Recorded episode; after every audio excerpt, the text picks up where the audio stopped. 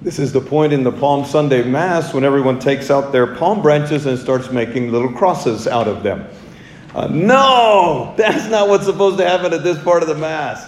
This is when you pay attention to the homily and try to stay awake.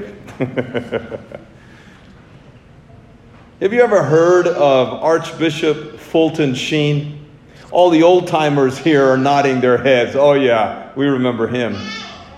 His cause for canonization has begun, and he is now called Venerable Fulton Sheen.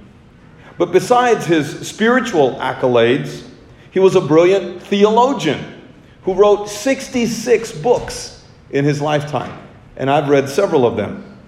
He was also wildly popular as a television personality.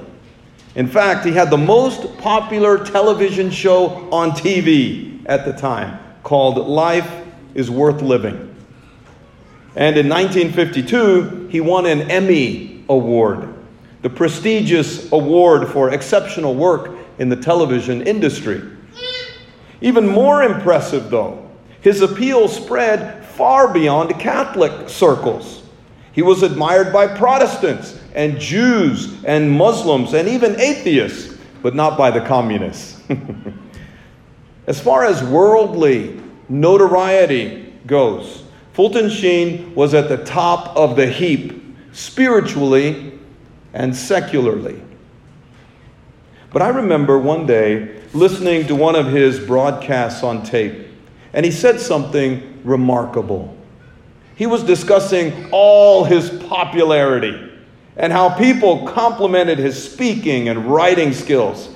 And the good Archbishop said, "Well, if Jesus can ride into Jerusalem on a donkey to manifest his glory, then I guess he can even use me to bring others closer to him and show his glory." Coming from a man the whole world took too seriously, it was refreshing to hear that he did not take himself too seriously. He was humble, like a donkey. And I'm convinced that this humility is at the heart of this whole Palm Sunday celebration. How so? Well, Jesus himself does not let all the pomp and circumstance, all the popularity polls that he was at the top of, all the adulation of the crowds go to his head. How does he do it? Well, he rides into Jerusalem as a king, to be sure, but on a donkey. Zechariah had prophesied the coming of this humble king in Zechariah chapter nine, verse nine, which Saint Matthew quoted in today's gospel, which we read at the beginning of Mass. In other words, Jesus does not triumphantly ride into David's city of Jerusalem on a war horse, displaying earthly power and royal authority. When all the world wanted to take Jesus too seriously because it was not the right kind of seriousness, he did not let himself be taken too seriously. The world always takes the wrong things seriously. He was humble because he rode on a donkey. My friends, one of the most natural human needs and tendencies is to seek the approval and applause of other people. And to a certain extent, that's a good thing. We rightly desire our parents' approval. We want high marks from our teachers in school. We seek the compliments of our coaches in basketball and football and in track. But that human desire can also become highly detrimental if it leads to pride and ego and boasting. Fulton Sheen wrote in his autobiography, which was beautifully called Treasure in Clay, this: "The proud man counts his newspaper clippings. The humble man counts his blessings." Listen to that again. The proud man counts his newspaper clippings. The humble man counts his blessings. When all the world starts to take you too seriously, it is a test of humility if you don't take yourself too seriously?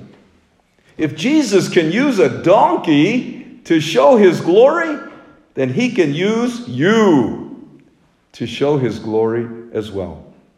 Remember that, and you will stay humble. Let me conclude with this poem by G K Chesterton called The Donkey. And think about the life of this humble animal. By the way, this ain't like reading Doctor Seuss, okay? So pay close attention. The donkey says, "When fishes flew and forests walked, and figs grew upon thorn, some moment when the moon was blood, then surely I was born.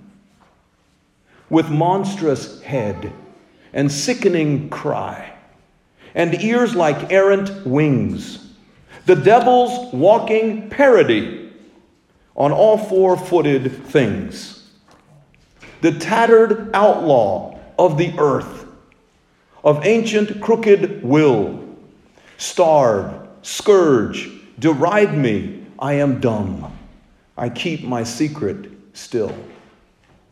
Fools, for I also had my hour, one far fierce hour and sweet.